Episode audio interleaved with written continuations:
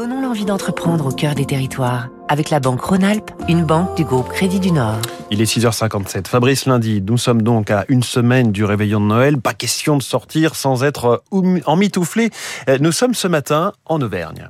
Écharpe, poncho, cap, gants, mitaines, bonnet, plaid, tout est bon pour se protéger du froid. C'est la spécialité de la maison Bonnefoy, installée au Villette, un village de Haute-Loire au nord d'Issingeau. Trois générations. À l'origine, il y a Jean-Marie en 1940, avec à l'époque des portes-jartelles et des gaines. Les gants et autres ne viendront que dans les années 70. Aujourd'hui, il en sort quelques dizaines de milliers, produits à la fois sur des métiers anciens et des machines modernes. Jusqu'à récemment, elle fabriquait en marque blanche pour les autres, mais elle le fait aussi désormais sous son propre nom.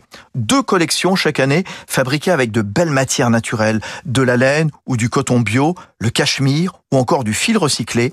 Chloé Bonnefoy, la petite fille du fondateur.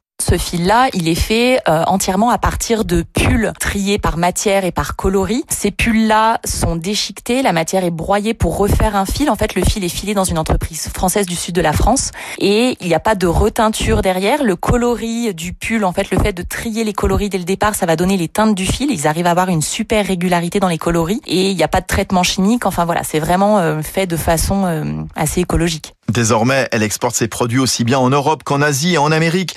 Ses collections sont présentes dans une trentaine de pays. Joyeuses fêtes à toutes et à tous. C'était Territoire d'excellence sur Radio Classique.